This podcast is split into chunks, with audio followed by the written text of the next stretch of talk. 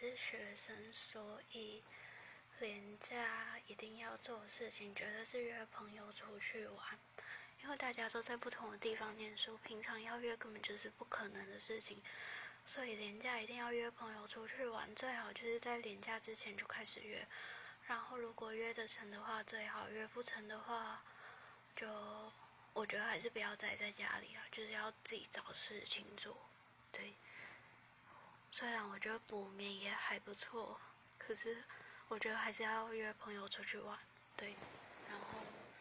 如果是很少回家的人，我觉得至少要留一天给家人，就是，对，就是要留一天给家人，我觉得这蛮重要的。